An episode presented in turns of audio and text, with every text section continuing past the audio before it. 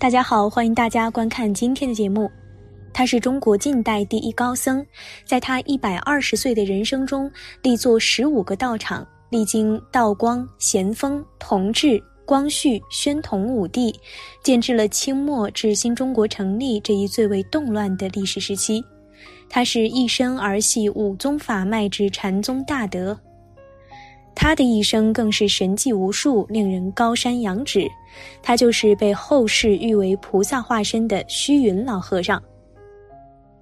不过，虽然被人们誉为菩萨化身，但他究竟是哪位菩萨所化，又或者哪位高僧转世呢？相信大家和小编一样都心存疑惑。其实，关于这件事，老和尚自己早就已经说出来过了。虚云老和尚当年在南华寺任住持时，进院的那一天，到各个殿堂拈香礼拜说法。老和尚在憨山大师肉身像前拈香礼拜的时候，他的法语是这样说的：“今得清，古得清，今古相逢换了形。佛法兴衰听时节，入林入草不曾停。”我们来仔细分析下虚云老和尚的这段法语。憨山大师的法号是德清，而虚云老和尚的法号也是德清。但是古今相逢不是一个色身，换了形体。古德清的肉身还在，今德清是一个活生生的人。所以说古今相逢换了形。佛法兴衰听时节。当年憨山大师去中兴南华寺的时候，他还是一个充军之人。他以一个服刑者的身份去中兴南华寺，把六祖道场振兴起来。而虚云老和尚去中兴南华寺的时候，六祖更是三次托梦召他。当时广东省的主席李汉魂也再三邀请老和尚，一定要他老人家去南华寺。所以说，佛法兴衰的时节因缘不同，佛法也是因缘法，它的兴衰也是由时节因缘来支配的。当然，人是众多因缘里的一个重要组成部分。入林入草不曾停，生生世世来了又去，去了又来，这就是菩萨的精神。过去维山祖师曾说过，百年之后他要到山下去做一头水谷牛。我们今天的人听了这句话可能会害怕，为何不去极乐世界，而是要去做水谷牛？但对禅宗的大德来说，整个修行的过程就是一个不断度众生的过程。今天走到山林中去，明天又到草莽中来，不停地奔走。只要哪儿有众生，哪儿有苦难，他们就到哪儿去。这就是菩萨的精神。虚云老和尚的这种菩萨精神，也体现在了他的日常生活中。虚云老和尚在一百一十七岁高龄时，仍然每天深夜十二点左右才休息，凌晨两点就起床打坐，约三点半起来洗漱。此外，很多大大小小的事他都亲力亲为。虚云老和尚的关门弟子少云长老曾这么讲述过他生活中所见到的点点滴滴：老和尚当年一百一十七岁，身高两米多，双手下垂过膝，双目炯炯有神。晚上在煤油灯下看报纸的小字，却从不戴眼镜，牙齿三十六只整整齐齐，没有缺损。听他说是九十岁后才再生的。他的声音非常洪亮，有时在禅堂里讲开示，声音一大，能把禅堂里的报钟震动得嗡嗡作响。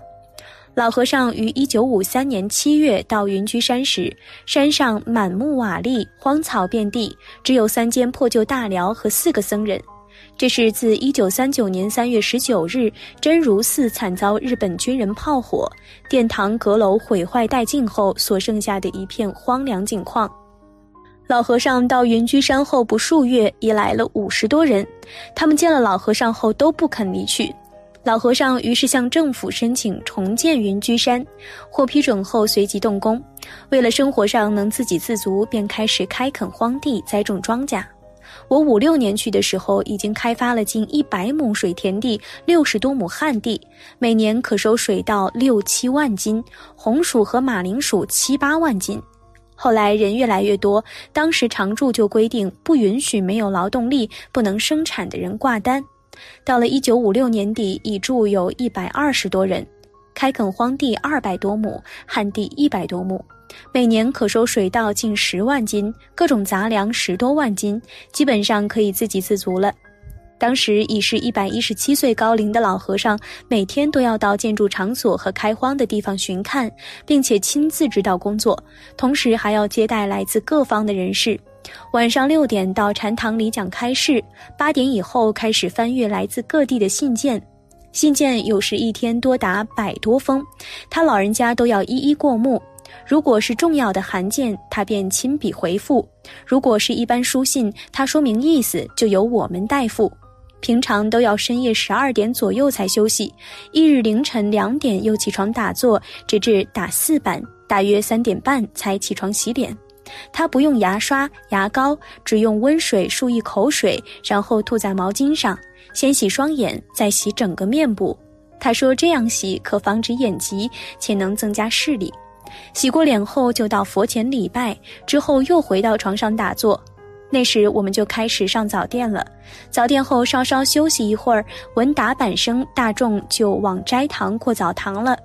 当时山上的生活很艰苦，开发的田地不多，收成的谷子也很少。而红薯因为粗生，收成较多。每年七月份开始，直到第二年的三月，都是吃红薯的季节。而红薯的叶子和枝干就是我们的小菜了。有时连番薯根和叶也没有，就只有炒咸盐加进稀饭里吃。每天过澡堂吃的稀饭只是一点点的米混了多多的红薯一起煮的。中午吃饭呢，虽然当时师傅们吃饭吃的很多，也只是随便弄一点小菜，有青菜已经算是很好的了。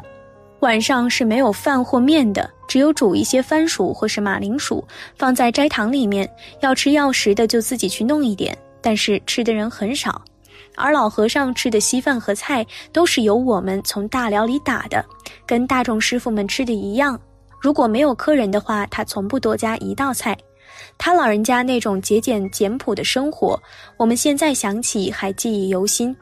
此外，当时在云居山的时候，因为云居山地势很高，海拔一千一百多米，冬天气候很冷，低至零下十七八度。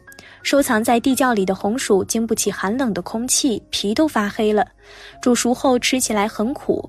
有一次，我和齐贤士一起在老和尚那里吃稀饭，吃到了那种又苦又涩的红薯皮，便捡出来放在桌边上。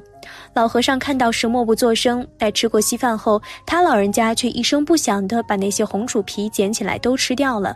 当时我们俩目睹那情景，心里感到很惭愧、很难过。从此以后，再也不敢不吃红薯皮了。事后，我们问他老人家说：“您老人家都这么大年纪了，而那些红薯皮好苦啊，你怎么还吃得下去呢？”老和尚叹了一口气，对我们说：“这是粮食啊，只可以吃，不可以糟蹋呀。”又有一次，江西省宗教事务处处长张先生到山上来探望老和尚，老和尚自己加了几道菜请他吃午饭。张处长始终是个在家人，不懂得惜福。当他在吃饭时掉了好几粒米饭在地上。老和尚看见了也不说话，等吃完饭后，他才自己弯下腰来，一粒一粒地把那些米饭从地上捡起来，放进口里吃下去，使得那位张处长面红耳赤，很不自在。他一再劝老和尚说：“老和尚，那些米饭已掉在地上，弄脏了，不能吃了。”老和尚却说道：“不要紧啊，这些都是粮食，一粒也不能糟蹋的。”处长又说：“你老人家的生活要改善一下啊。”老和尚答：“就是这样，我已经很好了。而且别看当时老和尚已经一百多岁高龄了，但他的身体很好。早上除了吃两碗稀饭外，有时还会吃一点马铃薯；中午吃两大碗米饭；晚上有时吃一小碗面条，或者吃一点稀饭。听他说，他晚上开始吃药时，是从云门事件发生后才开始的。在此以前，他老人家一直都是过午不食的。”此外，虽然他年事已高，但他的牙齿特别好。记得有一次，有个居士送了一些炒熟的蚕豆上山，老和尚看到我们在吃，他也要吃。我们说：“这东西很硬的，你老人家牙齿行吗？”他一言不发，拿起蚕豆就吃起来了，吃得比我们还要快。我们甚感意外。